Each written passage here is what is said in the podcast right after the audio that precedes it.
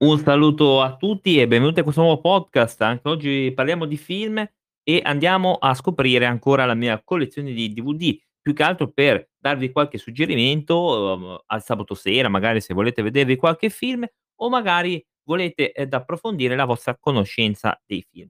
Allora, direi di partire subito con il primo film, che è La Torre Nera. La Torre Nera, io ho letto anche i libri di Stephen King e quando uscì il film fui, anche se magari non si dice, ero abbastanza contento di questa uscita e speravo che si tirasse fuori un film eccezionale, anche perché io ho adorato molto la saga della Torre Nera.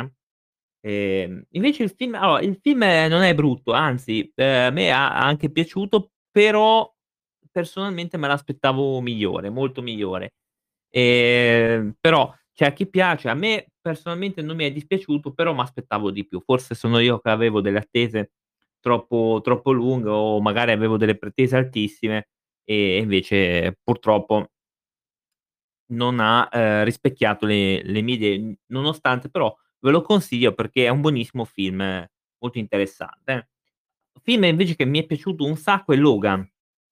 Logan non c'è bisogno che vi dica chi c'è, quindi c'è Hugh Jackman con Wolverine, come Wolverine, la storia appunto di Logan, che non ho capito bene in che universo è, probabilmente è dopo gli X-Men, eccetera eccetera, e trova questa ragazzina e la dovrà proteggere dal nemico di turno.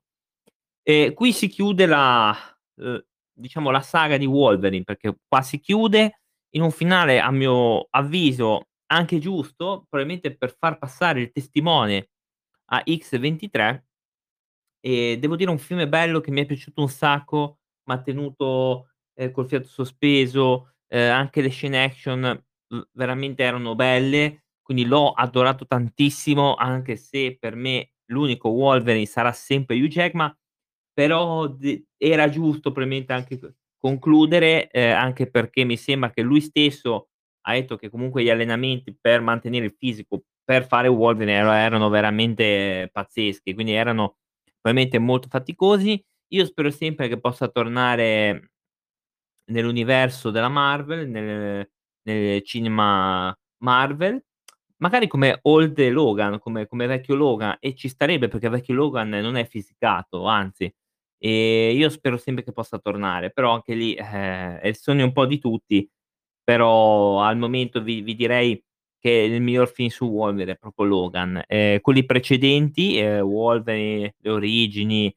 è tremendo, Wolverine l'immortale è molto meglio, però non è a livelli di Logan. Logan è veramente da avere nella propria collezione perché è un bel film, e lo dico pur non sopportando X23, mai sopportata anche nei film.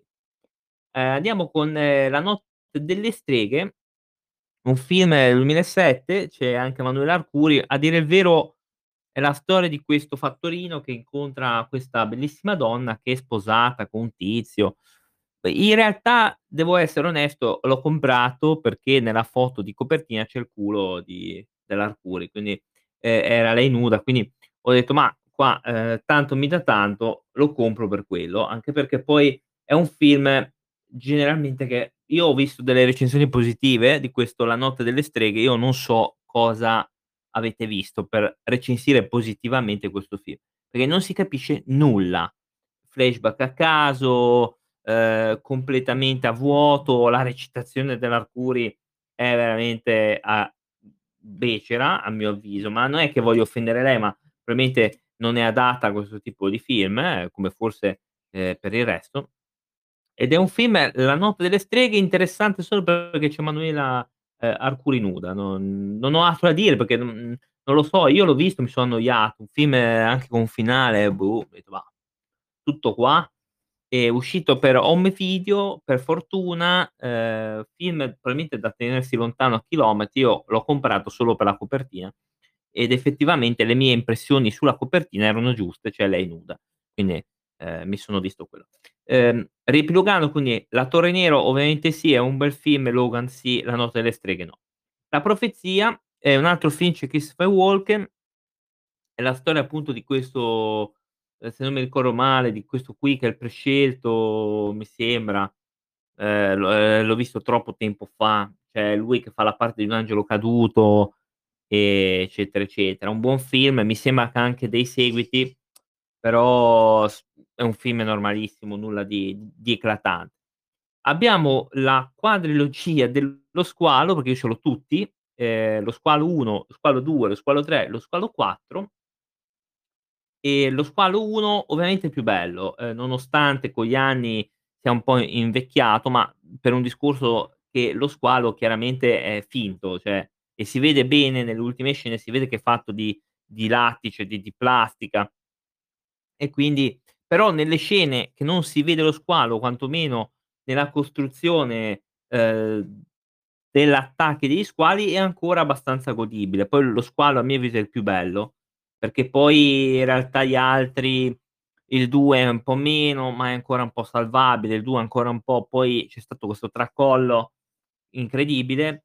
Lo Squalo è il film forse migliore della quadrilogia, e da là in poi hanno fatto tutti i film sui mostri, sui squali, e da qua in poi sono nati tutti i film di squali, Fauci, Fameliche, Sharknado, perché in realtà i film di squali sono nati da questo film, perché il primo Squalo è stato quello, no, Spielberg, quello principale per dar vita al filone degli attacchi a, anche se in realtà c'erano altri tipi di animali, però questo Squalo è veramente il migliore, il migliore. Il 2 è meno bello dell'1, sì, diciamo che si salva, io me lo sono visto anche abbastanza volentieri. Il 3, se non mi ricordo male, è quello del parco acquatico. L'idea interessante che all'interno di questo parco acquatico riesce a entrare uno squalo e lì farà danni e macelli.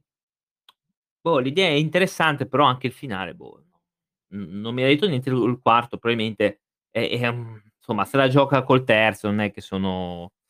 Mi fanno notare, gli altri migliorano in grafica, ma come storia concordo che l'1... sì, beh, certo, mi fanno notare questo miglioramento della grafica, certo, e come effetti speciali ci siamo, però non sono integrati, almeno quelli del terzo e del quarto, secondo me, non sono integrati adeguatamente al film. Cioè, quando tu fai un effetto speciale, deve essere integrato bene col film, altrimenti...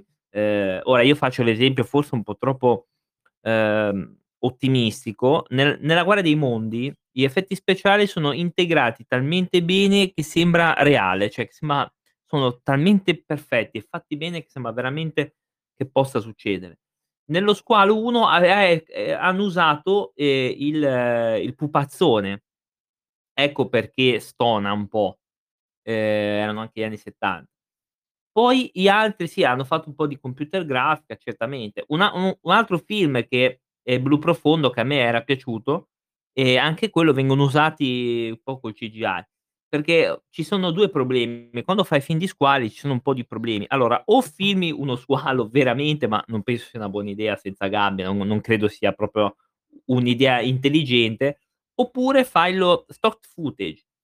Lo stock footage è praticamente prendere pezzi di documentario e metterlo nel film, facendolo passare come effettivamente l'azione che sta facendo lo squalo.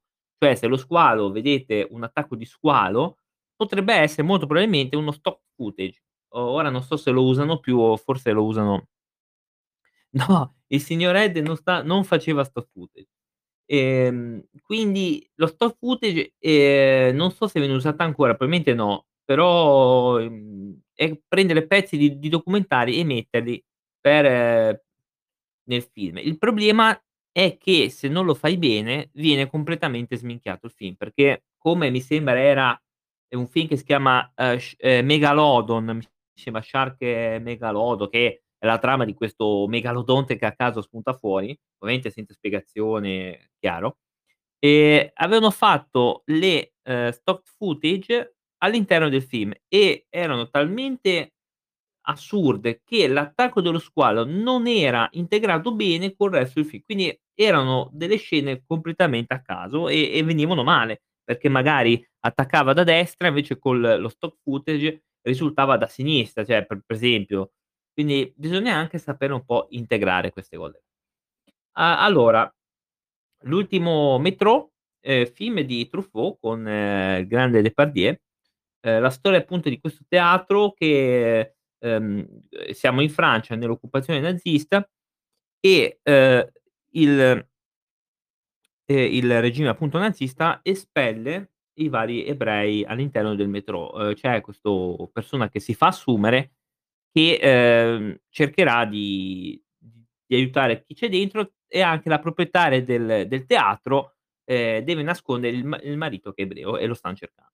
Allora, prima di tutto un film è bellissimo, anche questo di Truffaut, quindi è garantito che sia bello. Un film che mi ha ricordato delle analogie purtroppo con una situazione che si è creata da 2 anni a questa parte, cioè di esclusione verso certe classi, cartelli fuori, tipo io non posso entrare, paura, eccetera, eccetera. Tra l'altro c'è una scena dove si dice questi qua devono essere esiliati per salute pubblica, cosa che ho già visto, e quindi una pericolosissima analogia con questo. Mi ha ricordato questi ultimi 2 anni. Se non che il film è molto bello, è molto interessante, ovviamente Truffaut, quindi è inutile anche parlarne troppo.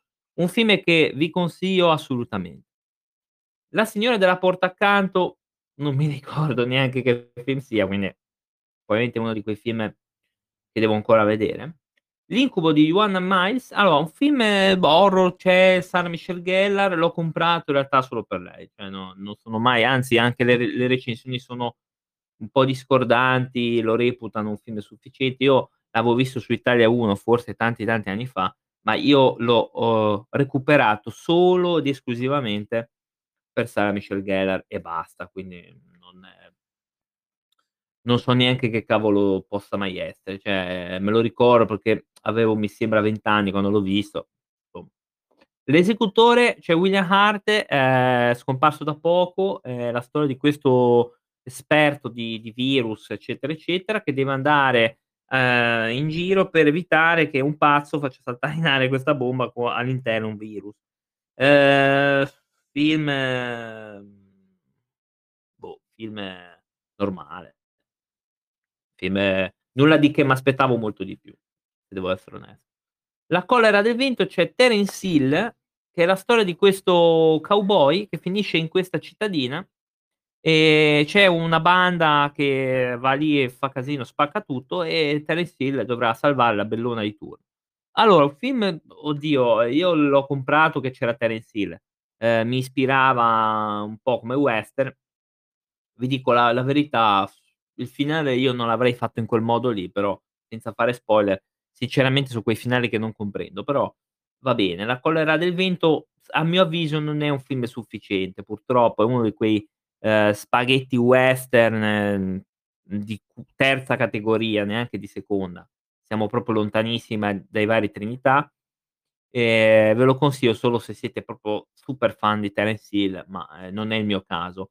Cito anche, tanto poi lo citerò dopo, Il Corsaro Nero, sempre con Terence Hill e Buzz Spencer, che fanno i seri di questo corsaro che deve andare, che assalta un gallone spagnolo, eccetera eccetera. Anche lì no comment, è un film forse neanche sufficiente. Forse. L'Esorcista, la Genesi, si conclude con questa trilogia, la saga dell'Esorcista. Quindi, come ho detto nel precedente podcast, il peggiore è l'eretico. Mi informano, sono stato anche informato che esiste un terzo dell'Esorcista che non c'entra nulla con il primo, perché è la storia di questo qui che all'interno di una sala di cinema che viene proiettato l'Esorcista vengono posseduti tramite schermo.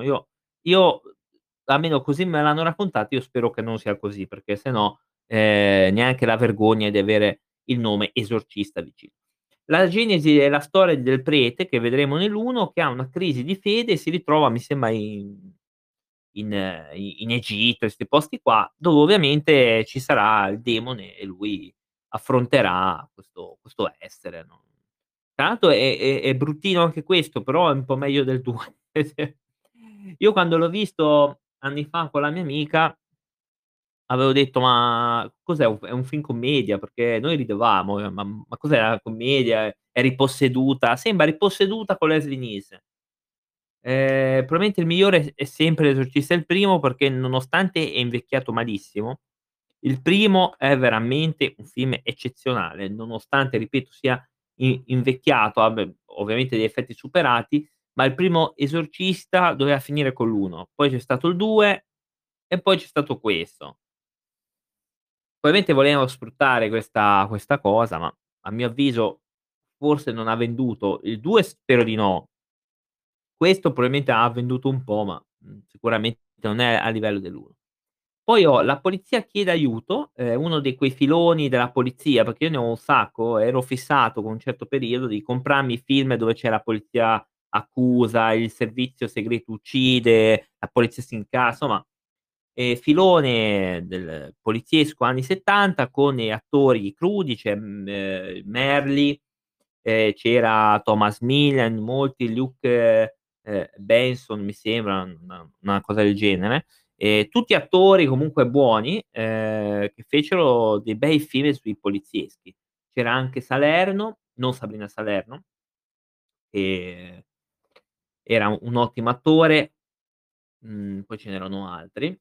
La polizia ordina sparata a vista, poi cito La polizia ha le mani legate, La polizia sta a guardare, La polizia è sconfitta, La mala ordina,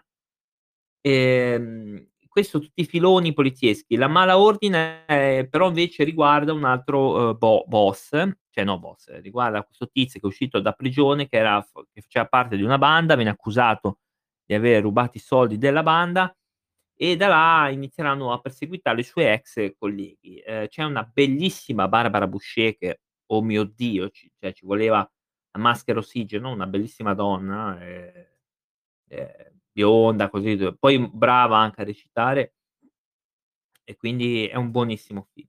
Poi cito La bestia uccide a sangue freddo, uno di quei film filoni gialli, sempre anni 70 eccetera, di Di Leo.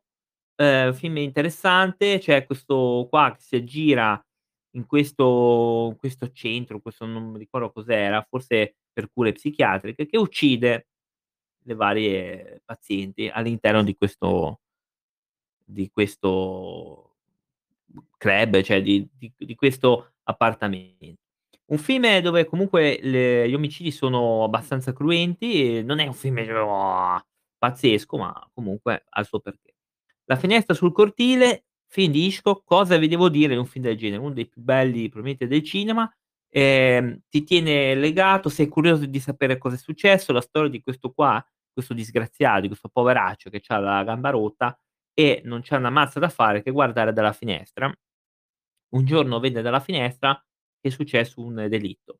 E da là poi inizieranno le varie investigazioni, lui viene preso per il culo, diceva, ma cavolo, ma non sei buono neanche a guardare oltre la finestra, insomma. E poi però c'è proprio l'investigazione che a me piace, ambientato all'interno di una stanza, quindi ha poche scene effettivamente in esterno.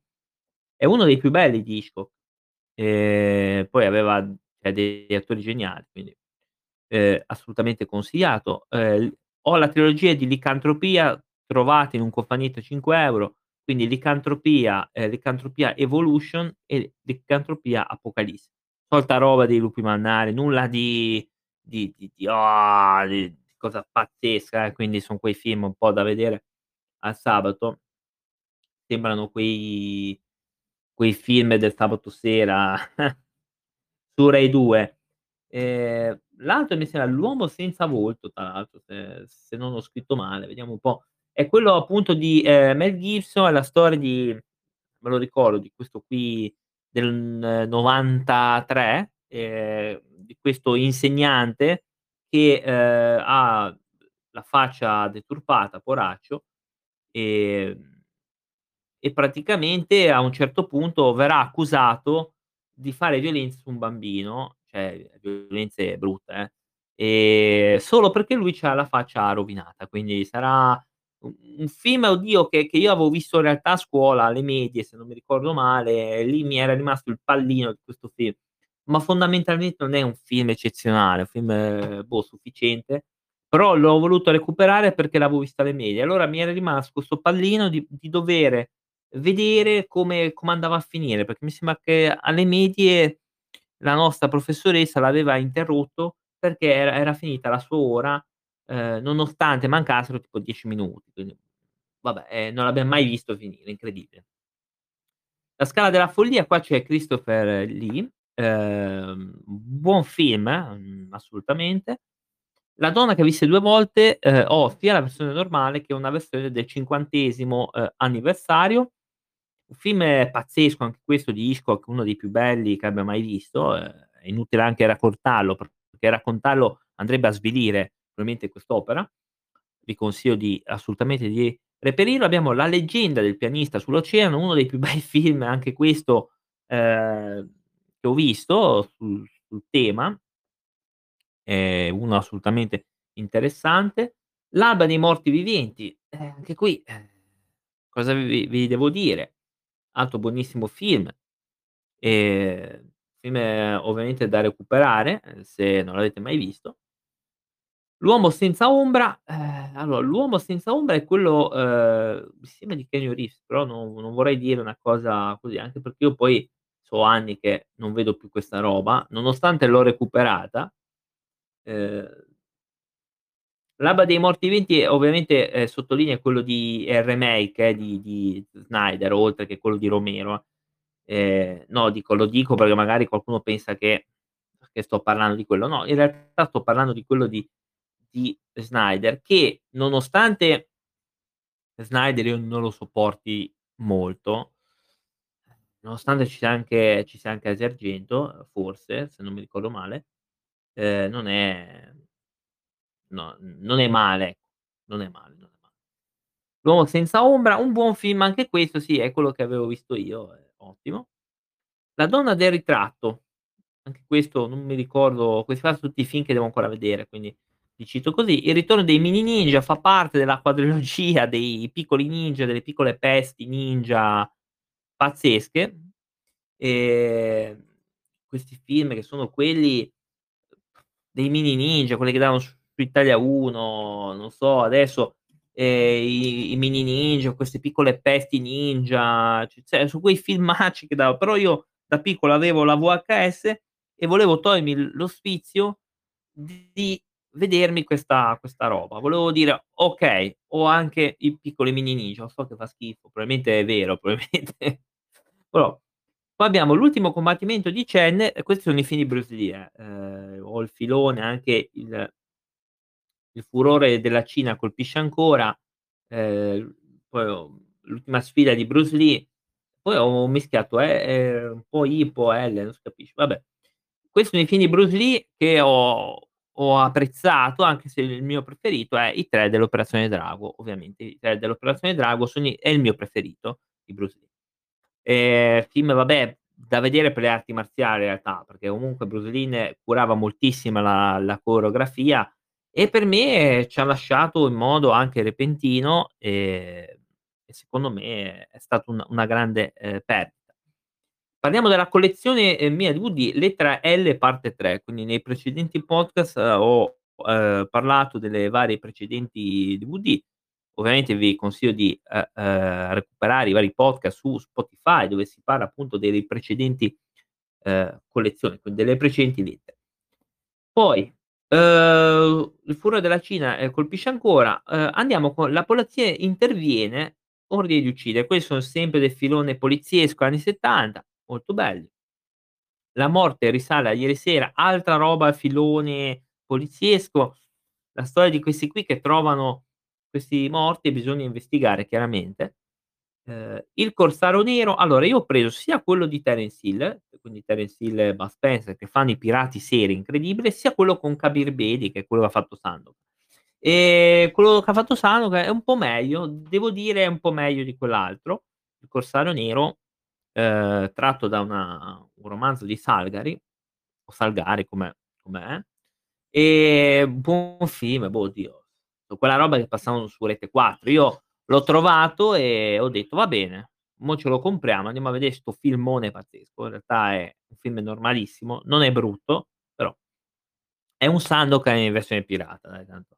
Lo Stile del Dragone fa parte anche questo della quadrilogia dei mini ninja pazzeschi, invincibili. Qua c'è anche Alcoga, probabilmente il peggiore della serie, l'avevano dato una volta su Italia 1, e che dire, c'è Alcoga, Alcoga non è mai stato un grande attore, purtroppo. Mi fanno notare grande Alcoga, un voto da attore da 10. Sarà 10 meno 10 perché purtroppo non è un grande, non è mai stato attore. E la storia di questi ninja che se vogliono godere un giorno di libertà dopo aver picchiato i cattivi, e vanno in questo parco pazzesco dove all'interno ci saranno, mi sembra, una banda di criminali, quindi loro dovranno picchiarsi anche con quei criminali e si uniscono a questo stuntman. Già per fare il wrestler, mi fanno notare questa cosa, fare il wrestler, essere bravi attori, sì, però no, perché alcuni sono proprio, purtroppo nelle, vabbè, qua andiamo sul wrestling, quindi poi ci faremo semmai una live con il buon Jack, nelle indie, che sono le federazioni più piccole, almeno la parte, diciamo, promo, la parte recitativa è meno importante, più la parte più atletica, la parte più di azione, se vogliamo chiamarla così. Infatti sì, ho detto con Jack, ho detto. Credo che nelle indie è così, non si cura tanto la parte promo. Chiaramente uno come Alcoga avrebbe dovuto saperlo, però ci sono anche dei wrestler importanti che non hanno la mimica facciale degli attori, cioè proprio non sanno farlo, e infatti sono poco usati a livello di promo. Vabbè, questo è un discorso un po' così. Comunque anche a livello di promo molti non li fanno, hanno bisogno di un'altra persona che si chiama manager, che gli fa i discorsi a posto loro, perché sennò non riescono a farlo proprio. È una cosa, infatti, per chi segue il wrestling, spesso a fianco di manager ha dei wrestler. È il caso di Omos, per chi vede adesso il wrestling, che ha bisogno per forza di un manager che è MVP, perché se no non riesce a trasmettere nulla, se non disprezzo, a mio avviso, perché, cioè, proprio verso questo essere proprio no, non riesco a farmelo piacere. Invece col manager diciamo che la gente lo accetta di più. Esatto, quindi non riesco proprio a sopportarlo. Quindi è un discorso più ampio in realtà, questo è wrestling, attori. Semmai un giorno ci facciamo una puntata sul wrestling insieme. Allora andiamo avanti con Lo Straniero, fin dove c'è anche Orson Welles, quindi va visto, assolutamente. Io lo vidi talmente tanti anni fa, sempre a scuola, perché allora c'era questa cosa di farci vedere nell'ora di religione dei film, alcuni totalmente ridicoli, inutili a mio avviso, come quello che ci avevano fatto vedere su questo qui che disegnava solo col piede destro, cioè anche chi se ne frega, cioè. Quest'altro che era L'Uomo Senza Volto, quello con Mel Gibson, che banco abbiamo visto, perché poi la nostra prof aveva detto basta, è finita l'ora, chiudo qua, e non l'abbiamo mai più visto, quindi la nostra prof poi tagliava sempre le proiezioni, perché poi dopo un'ora la sua ora era finita e chiudeva il film, quindi, quindi noi vedevamo il film senza vederlo mai finire, una cosa che purtroppo è durata anche alle superiori, con questi prof di religione che dicevano vabbè dai, basta, finito il film, è finito, il finale ve lo vedete da un'altra parte, ciao a tutti e via. Quindi, prima di andare al recap parliamo delle creature del cimitero, film che ho recuperato da pochissimo, devo ancora vederlo, film di Stephen King, o tratto da cose di Stephen King. E l'ultimo, in realtà l'ultimo che ho comprato, insomma, I Guardiani della Notte, fatto da un regista del Kazakistan. C'è anche un seguito che si chiama I Guardiani del Giorno, giustamente, e non so cosa aspettarmi, molte recensioni lo danno sufficiente, io ho paura, già ho visto c'è scritto regista kazako, boh, vedremo, non sarà peggio di altro. Mi fanno notare una cosa, che The Rock oggi ha il cachet più grande di tutta Hollywood, ma comunque The Rock non è, cioè, a parte la parte visiva, non è che sia sto attorone, perché comunque l'espressione è quella, sempre quella, non ha una mimica facciale pazzesca, però devo dire che nei film dove c'è da picchiare, dove c'è uno grosso, sta benissimo, cioè The Rock è The Rock, poi i promo li sapeva fare benissimo, cioè, infatti ho adorato un sacco The Rock io a tempi del breve, ma anche adesso mi piace, però devo ammettere che preferisco altri attori, hanno più una parte mimica un po' migliore, non è, cioè lui secondo me una commedia, che ne so, stona molto, ci metti il Rock grosso così, è la stessa cosa che hanno fatto di Vin Diesel, cioè Vin Diesel o Schwarzenegger hanno fatto quelle commedie con i bambini e stonavano, perché fondamentalmente c'era quello di Schwarzenegger dove lui era un insegnante, un professore, un maestro dell'asilo, era sotto copertura come maestro dell'asilo, ma non è credibile neanche, è credibile come se io sono alto 2 metri e sono grosso 120 kg, cioè non ha possibilità, sono più credibile io in una chiesa che faccio il prete piuttosto che lui, quindi sono quegli attori che devono essere messi a mio avviso in un certo genere. Infatti Vin Diesel se lo metti in un corso d'azione non stona assolutamente, anzi è tutto di guadagnato. Metti The Rock in un film di Fast and Furious va benissimo, anzi se metti un The Rock come in una cosa Marvel come o nella cosa DC come verrà messo, ma perfetto, ci sta benissimo, ha la sua fisicità e giustamente viene messo, viene premiata sta cosa, perché lui ha la presenza proprio fisica e basta. E invece se lo metti a fare, che ne so, The Rock maestro di un asilo, ma insomma è poco credibile, cioè, è come mettere, c'era quel film, aspetta, c'era Schwarzenegger come operaio delle poste, non mi ricordo adesso, forse era no, o era Total War o era Commando, uno di quelli dove lui era praticamente un operaio delle poste, che insomma come hai fatto a farti venire quel fisico incredibile, pazzesco, cioè non è credibile a mio avviso, però vabbè, questa è la mia idea, eh. Allora andiamo subito al recap, prima di vediamo un po' se devo leggere ancora qualcosina, se mi fanno notare cose dalla regia. John Cena, Triple H sono attori preparati, ma Triple H quando ha fatto Blade lo hanno messo in una parte che era per lui, perché sennò Triple H nella parte di Blade, e Blade 3 non è che sia un filmone, anzi è un film mediocre, ma nella parte che doveva fare Triple H ha fatto bene, perché era quello grosso che picchiava, non è che doveva fare la gran cosa.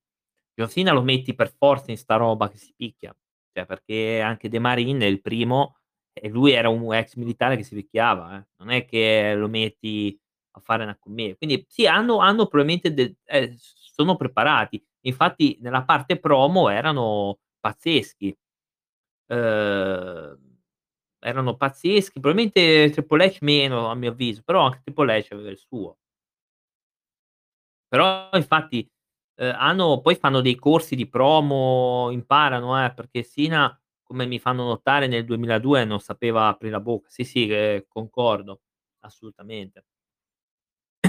Però, sì, infatti per un cinema muscolare ci metti The Rock, cioè ovviamente, cioè per il cinema muscolare, per il cinema dove c'è azione, ci metti The Rock e stunt, ma sta a posto, non è Vin Diesel, non è che ovviamente. Daniel Craig invece è uno che a me piace un sacco, dove lo metti lui ti fa il film, riesce anche a essere un po' polivalente, cioè a fare più cose, anche Denzel Washington, un grande attore. Will Smith, ma dipende, comunque ti fa il film in tutto, quindi anche quello. Leonardo DiCaprio a me ora piace un sacco, adesso una volta no, per niente. Jennifer Lawrence, ma Julia Roberts, Sandra Bullock, mamma mia. Quindi no, ovviamente sono cose, sì, in Russia sì, c'è un prete che fa Boldi B, ma infatti però non, Diciamo che sostanzialmente la parte, diciamo, del cinema muscolare la dai a uno che è grosso, no? Non la dai a Danny DeVito che si picchia, con tutto rispetto. Allora, quindi facciamo un recap prima di chiudere. La Torre Nera ve lo consiglio. La Torre Nera è un buon film. Il film Logan con Hugh Jackman, bel film assolutamente. Lo Squalo 1 è molto bello, il primo Squalo, gli altri lasciatelo stare. L'Ultimo Metro di Truffaut con il buon Gerard Depardieu, ottimo film. Vediamo, poi c'è L'Esorcista, il primo, gli altri lasciateli stare. I vari filoni della polizia, solo se vi piace il filone poliziesco anni 70, se no lasciateli perdere. Quindi La Polizia Chiede Aiuto, La Polizia Accusa, il Servizio Segreto Uccide, La Polizia Ordina Sparate a Vista, La Polizia ha le Mani Legate, La Polizia Sta a Guardare, La Polizia è Sconfitta, La Mala Ordina, buoni film. La Finestra sul Cortile, ovviamente sì, per ovvi motivi, Hitchcock è sempre da vedere. La Donna che Visse Due Volte, ovviamente sì. La Scala della Follia ve lo consiglio. La Leggenda del Pianista sull'Oceano, assolutamente sì. I film di Bruce Lee, ovviamente sì. Il Corsaro Nero, boh sì, anche il Corsaro Nero ci sta. E Lo Straniero sì, perché è del grande Orson Welles, e con Orson Welles. Quindi io vi ho dato i consigli. Finalmente abbiamo finito la lettera L, finalmente. Prossima volta andiamo con la lettera K e iniziamo la lettera M, che la lettera M ha un po' di film, effettivamente ha un po' di cose da dire. Io vi ringrazio per l'attenzione, potete trovare gli altri podcast su Spotify, dove ci siamo noi, con tutte le altre social, tra cui Twitch, al quale vi aspettiamo, ovviamente. Vi aspettiamo anche su Twitch, ragazzi. Quindi un buon proseguimento e grazie ancora se avete ascoltato fino a qui. Ciao!